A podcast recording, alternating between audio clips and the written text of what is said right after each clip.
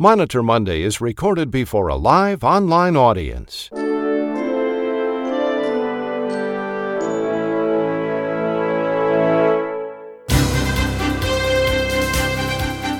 It's morning in America.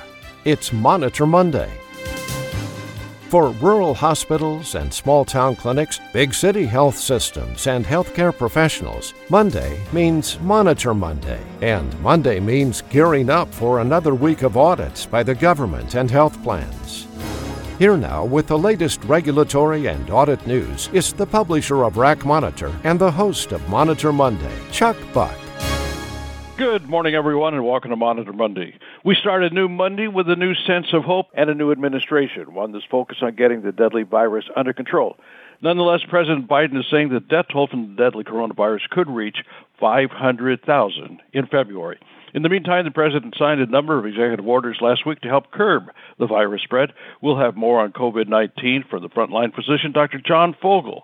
He returns to the broadcast to report on our lead story, the mask mandate. In other news this morning, you're going to hear from Matthew Albright, Nicole Emanuel, David Glaser, and Ed Roche. We begin this morning with Dr. Ronald Hirsch, who is making his Monday rounds here on Monitor Monday. Monday Rounds is sponsored by R1 Physician Advisory Solutions. Here now making his Monday Rounds is Dr. Ronald Hirsch. Well, good morning, all. Once again, I have some rapid fire updates for you. First, CMS released the updated national coverage rules for MitraClip. If you do those at your facility, you should download the new rules and make sure that you're compliant. They also released a decision memo for coverage of blood based screening for colon cancer. It's a funny one because they approved coverage for the test, but there are no FDA approved products that meet their guidelines. Next, CMS and the Office of the Inspector General got into a bit of a spat last week. The OIG looked at how CMS uses CERT data to determine who to audit and found that CMS was not auditing the providers with the most errors, potentially paying out billions improperly. Well, CMS disagreed with the findings of the OIG, stating that the OIG methods were misleading and that CMS previously used CERT data for that purpose and found that it was ineffective. And not surprisingly, the OIG defended their conclusions. It's really fun when siblings fight, isn't it? Next, as I reported a couple weeks ago, all of the COVID waivers have been extended, including the three day admission requirement for SNF coverage. Well, in last week's MLN Connects from CMS, one of their feature articles was pointing out that a recent OIG report found that many SNFs admissions did not have that required three day inpatient admission and were improperly paid and they reminded providers of the requirement for that three day stay. Well, first, this OIG report was issued two years ago, so this is hardly recent. And that requirement, as you know, is it's waived now.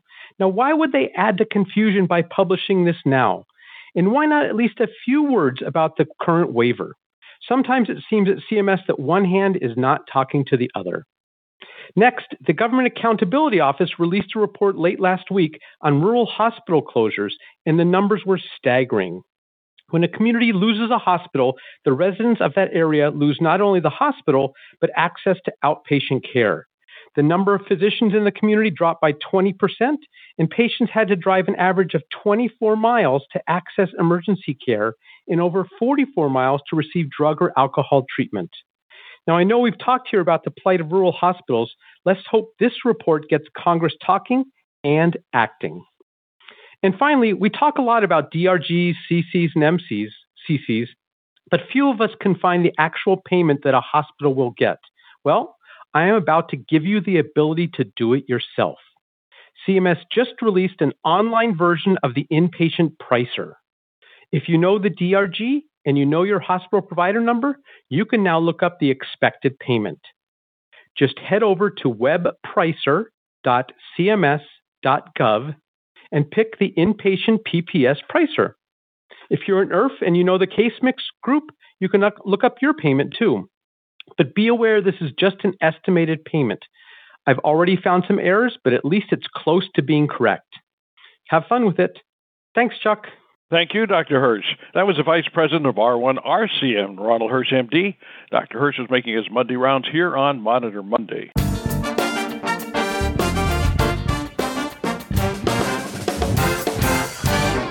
Here now with the Monitor Monday RAC report is healthcare attorney Nicole Emanuel. And good morning, Nicole. Good morning. Hello, and happy RAC Monitor Monday. The RACs are on attack. The COVID pause on RAC audits is lifted. Well, we know the COVID audit pause has been lifted since August 2020, but never have I ever seen CMS spew out so many new RAC topics in one month of a new year.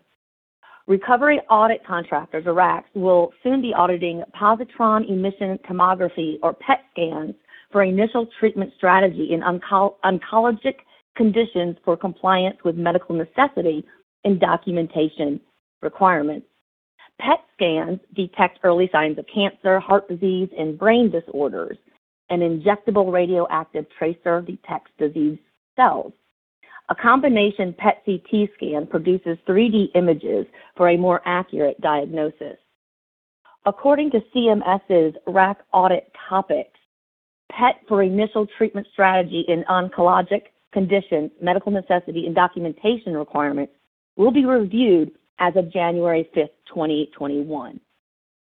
CM, um, the PET scan audits will be for outpatient hospital and professional service reviews. CMS added additional 2021 audit targets to the approved list. For example, air ambulance will be checked for medical necessity and documentation requirements.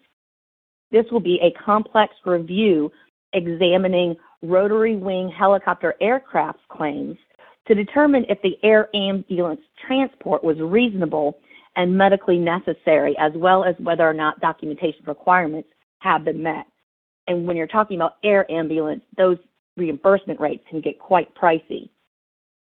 Another RAC audit target is hospice for continuous home care, medical necessity and documentation requirements, and also ambulance ground transport subject to SNF consolidated billing. Upcoming HHS Secretary Xavier Becerra plans to get his new tenure underway quickly once he is confirmed, if he is confirmed. In False Claims Act news, Medicare audits of P-STIMs have ramped up across the country. A spinal clinic in Texas agreed to pay approximately $330,000 to settle a False Claims Act allegation for allegedly billing Medicare improperly for electroacupuncture device neurostimulators. CMS claims that Medicare does not reimburse for acupuncture or for the acupuncture devices such as P-STIM, nor does Medicare reimburse for P-STIM as a neurostimulator or as an implantation of neurostimulator electrodes. Finally, is your staff getting medical records to consumers requesting their records quickly enough? Right to access to healthcare records is yet another potential risk for all providers, especially hospitals due to their size. Recently, a hospital system agreed to pay $200,000 to settle potential violations of the HIPAA privacy rules right of access standard. This is HHS's Office for Civil Rights 14th settlement under the Right of Access Initiative. The complaints were that one person alleged she requested medical records in December 2017 and did not receive them until May 2018, so a five month lag. In the second complaint, a person asked for an electronic copy of his records in September 2019, and they weren't sent to him until February 2020, which is only a few months difference. So be sure to look and see whether your document requests are being complied with quickly. And that's it for the RAC report. Back to you, Chuck. Thanks, Nicole. That was healthcare attorney Nicole Emanuel. Nicole is a partner at the law firm of Practus. And if you're like hundreds of others who value Nicole's reporting on audits, be sure to subscribe to the Auditor Monitor. And coming up at about 10 and a half minutes after the hour in your time zone, you're going to hear from Matthew Albright, David Glaser, Ed Roche, and Dr. John Fogel, who's standing by to report our lead story. This is Monday. It's January the 25th, and you're listening to a live edition of Monitor Monday. Stand by. There is a great deal of pressure to prevent readmissions, but hospital readmissions can have a myriad of causes, from patients being sent home prematurely, to patients being unable to afford their medications, to the home care team being unable to deliver needed equipment in a timely manner. Dedicated teams put much effort into preventing readmissions, yet those efforts are often counterproductive and ineffective. During an upcoming RAC Monitor webcast, Dr. Ronald Hirsch will show you and your team how to target interventions to prevent readmissions effectively and compliantly. Register now to attend Readmissions Prevention. Learn compliance strategies to avoid penalties. That webcast is Thursday, February 4th at 1:30 p.m. Eastern.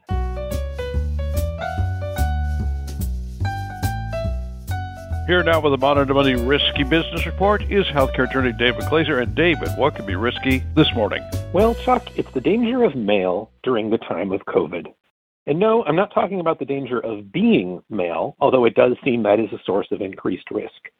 Instead, I'm discussing materials sent through the U.S. Postal Service. I'm currently dealing with a very upset Assistant United States Attorney. Right before the new year, she sent a civil investigative demand, you can think of it as like a subpoena, via registered mail to one of my clients. That client was in the midst of quite the COVID surge at the time. In fact, their administrative offices were being used to provide patient care. One person went in weekly to check the mail. It was about two weeks after the CID was sent before the assistant recognized its significance.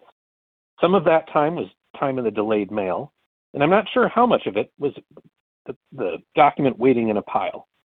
But the response time in the CID was short to begin with, and the bottom line is I received it literally two days before the response was due.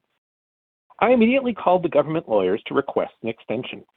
I didn't think it would be an issue, but I was wrong. Instead, I took a fair amount of heat for having not responded more swiftly.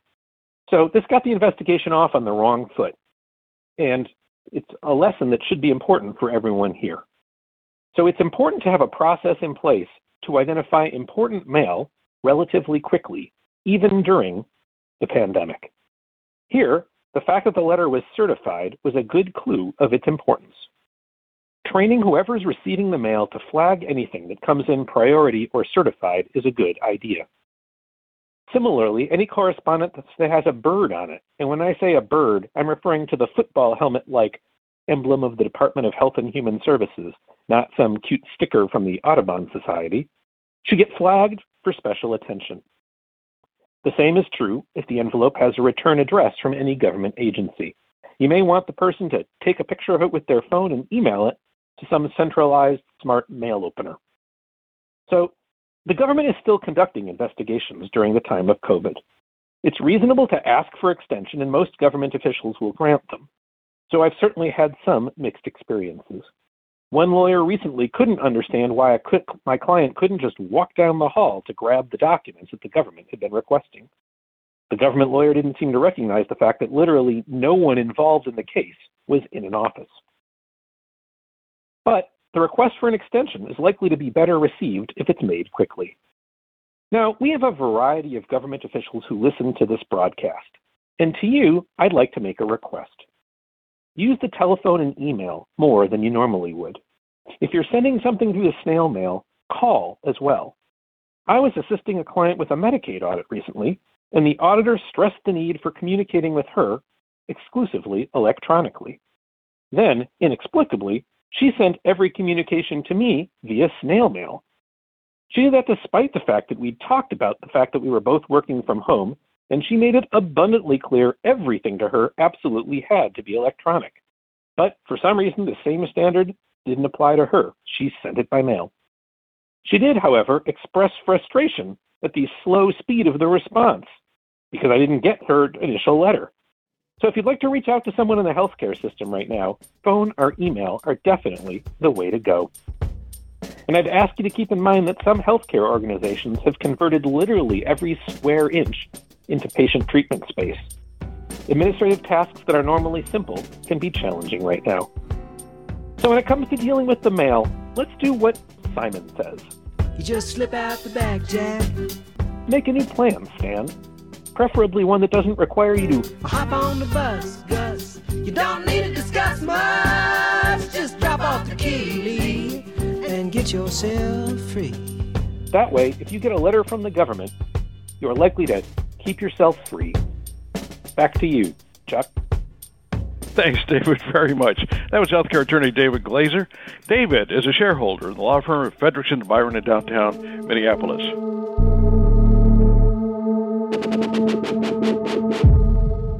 We begin a new series here on Monitor Monday. It's called Cyber Watch, featuring RAC Monitor investigative reporter Ed Roche.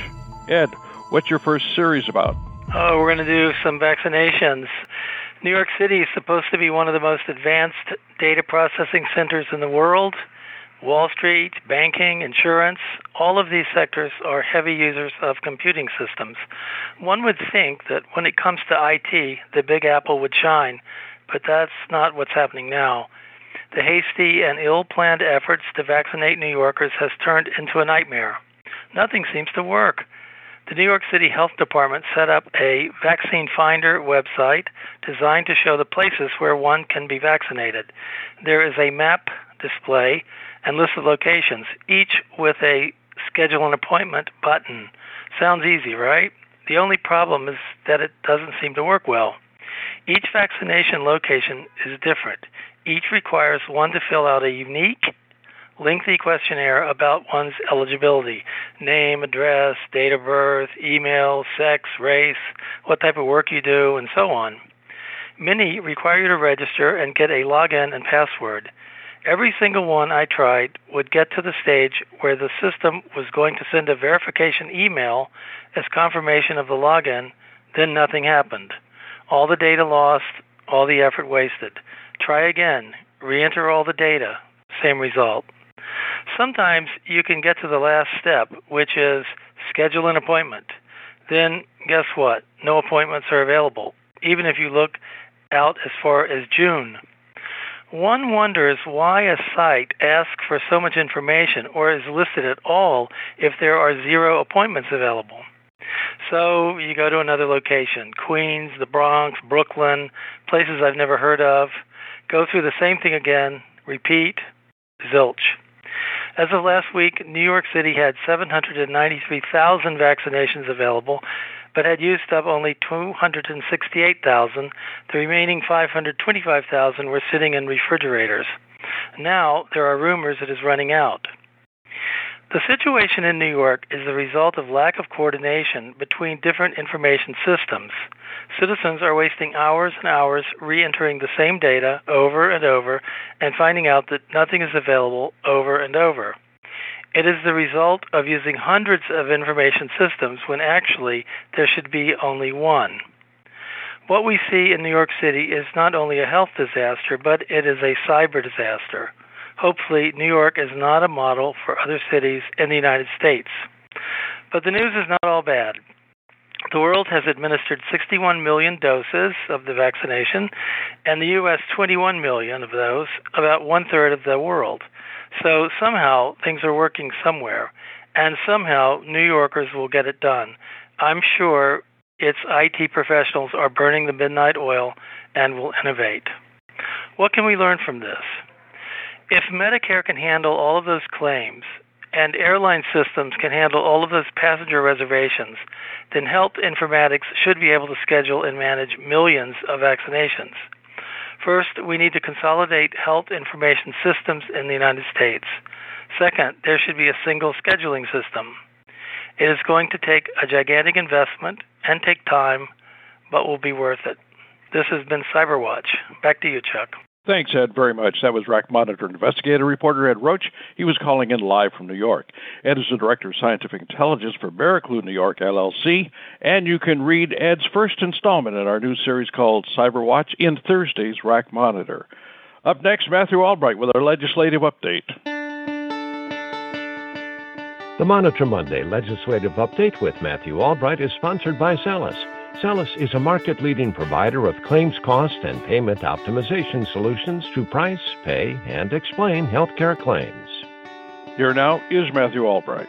Thanks, Chuck. As we know, during the lame duck session, the Trump administration rushed through a number of last minute healthcare regulations. Some of the rules passed in that rush, however, are now frozen and may either be altered or never see the light of day. For example, on the day before Biden's inauguration, the Trump administration released a proposed regulation that would amend the HIPAA privacy rule, making it easier to share personal health information between providers, payers, and patients. That rule has now been frozen by the Biden administration as allowable under law to assess whether the new administration thinks that any changes should be made to the rule. On his first day in office, Biden also froze the regulation that finalized increases in 2022 rates for Medicare Advantage and Part D. He froze another Trump regulation that makes changes in how states can run their Affordable Care Act exchanges. The regulations passed in December that provided broad new exceptions to the Stark Law and the anti kickback statute were also frozen. The Government Accountability Office found that these regulations violated the rule that major rules need 60 days after publication before they can take effect. Now, the new administration is not necessarily throwing all these rules out. Rather, it's taking some time to certainly review the regulations to see if they align with Biden's own policies, but they're also checking to make sure the regulations went through proper rulemaking, as seems to be the question with the now frozen Stark and anti kickback regulations. In some cases, actually, a, a rule may ultimately be strengthened by being frozen and reviewed, because a regulation might later be challenged and overturned in court if the rulemaking process was improper or didn't meet certain timelines. So, like many things during this winter season, we're going to have to wait a few weeks for rules to become unfrozen or die uh, to know for sure which recent regu- regulations are, are still alive. I'm going to switch back now to the No Surprises Act that we've been exploring over the past few weeks and would like to address today one of the law's transparency requirements called the Advanced Explanation of Benefits, or Advanced EOB.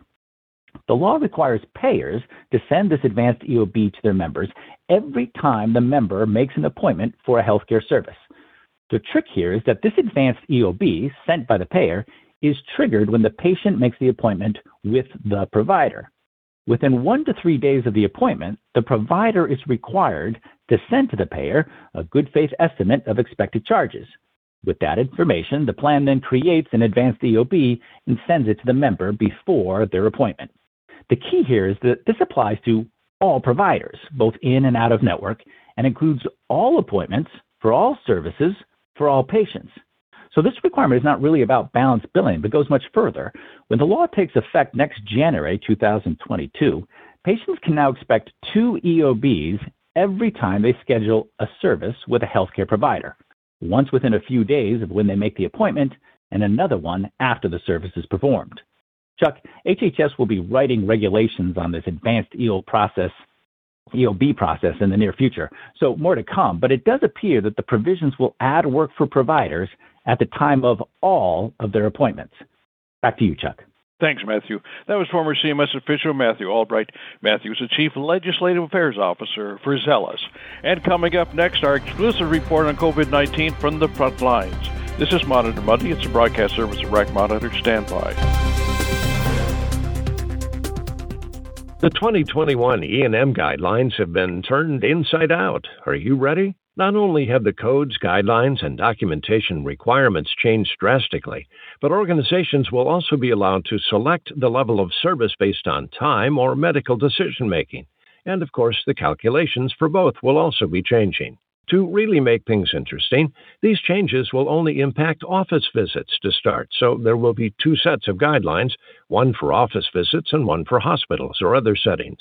The 2021 Evaluation and Management Handbook is an ideal how to resource that's time tested and industry trusted. Order your copy of the 2021 Evaluation and Management Essentials Handbook and approach the changes with confidence. Go to the Rack University bookstore and order your copy today. For a boots on the ground perspective of the coronavirus, we check in now with frontline physician Dr. John Fogel. He's treating COVID patients in an alternative site hospital tucked away up in Rhode Island. So, good morning, Dr. Fogel. What's it like on the front lines? Thank you, Chuck. So far this month, I've worked a dozen shifts in the alternate site COVID 19 field hospital in Providence. Every patient has COVID. My PPE includes wearing a cap and a gown, two pairs of gloves, and an N95 mask covered by a surgical mask and then a face shield. Why do I need all this body armor given that I'm also fully vaccinated? Because I can still transmit the disease. As of today, I'm the only vaccinated member in my family. I always wear a mask at home, avoid any direct contact with my wife and children, eat at a separate table well over six feet away, and frequently communicate via FaceTime or Zoom, even though we are under the same roof. While vaccines and strict adherence to public health measures remain our ticket out of this pandemic, conquering COVID fatigue and getting shots into arms remain major challenges. Hospitalizations and deaths from COVID 19 continue to spiral out of control. We are in for a long winter despite flattening case numbers in some states during the past week. We face two big questions. How will the new mutant strains affect us? And when will everybody who wants a vaccine get one?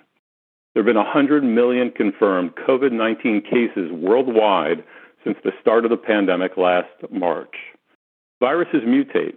SARS CoV 2, the virus that causes COVID 19, has probably mutated many, many thousands of times. Only a handful of new strains are alarming doctors and public health experts. One is the UK variant. It appears to be much more transmissible than the dominant strain in the United States. It's already here and in more than 60 countries across the globe. Two other worrisome variants are from South Africa and Brazil. They, along with future mutant strains, will inevitably land here as well. Will the current vaccines protect us from getting sick from new virus strains? Scientists can only hope so. It's another reason why mask wearing may be part of our lives both on a short and a long term basis, even among vaccinated individuals. As for vaccine administration, for now, let's ignore those Americans who refuse or are skeptical of immunization. We'll have to tackle that issue through education and public health later. Instead, let's focus on all the individuals who want the vaccine but can't get one. Demand outstrips the supply, and the rollout has been a disaster to date. According to the CDC, as of last Thursday, less than half of the doses distributed to states had been administered. President Biden has vowed to change that. He's invoked the Defense Production Act to ramp up manufacturing and delivery of pandemic supplies. He's also signed key executive orders to reduce disease spread, including one requiring that masks be worn in airports and on certain modes of public transportation. Most importantly, he's pledged that a million Americans will be vaccinated in his first 100 days in office. This will be accomplished by increasing vaccine supply, creating more places for people to get vaccinated, and mobilizing additional medical teams to administer shots. This is an admirable goal, but a daunting task, despite the likelihood that one or more new vaccines will be approved by the FDA over the next month. Vaccinations prevent significant illness. They won't halt transmission until at least 70 to 80% of the U.S. population has been fully vaccinated. We're at less than 1%. Herd immunity may be unobtainable if too many Americans are unwilling to get a vaccine or wear a mask, especially given evolving coronavirus mutations. I believe that an annual COVID vaccination, along with a flu shot, will be part of our future. Chuck, I fear that I'm beginning to sound like a broken record. Vaccination combined with strict adherence to public health measures is still our only solution out of this pandemic. Whether you are vaccinated or not, practice good hand hygiene, avoid crowds, maintain social distancing of at least six feet, and wear a mask. And consider double masking or using an N95. Back to you, Chuck. Thank you very much. That was Dr. John Fogel, the frontline physician caring for COVID 19 patients at Rhode Island's Alternative Site Field Hospital as a member of the Brown University Emergency Medical Departments. Now's the time for the questions. David, we have time probably for one question. Let's go ahead and give it our best shot. Dr. Hirsch, I apparently am not the only person who wants a little more information about that MitraClip question. Where can folks find that new information? It's never easy to find CMS stuff, but I would go to Google and put in the following CAG hyphen 00438R. That's the file number for the mitral valve repair proposals. CAG 00438R. And for everyone who's looking for a repeat on that, remember, as Chuck will tell you in a second, you can always listen to the uh, podcast later to get information you missed. Chuck, I'll turn it back to you. Thanks, David, very much. And that is going to be a wrap for this live edition of Monitor Monday. And we thank you so very much for being with us today. Special thanks to our outstanding panelists Matthew Albright, Nicole Emanuel, David Glaser, Dr. Ronald Hirsch, Ed Roche, and Dr. John Fogel, who reported our lead story. And we thank you for being with us. And as David said, you can listen to us on Stitcher, Apple, Spotify, Google Play. And when you do rate us, give us a review. Until next Monday, I'm Chuck Buck, reporting for Monitor Monday and RAC Monitor. And remember to wear your face mask, wash your hands, and practice social distancing. It is very, very dangerous out there. Thanks for being with us today. Monitor Monday is a presentation of RAC Monitor.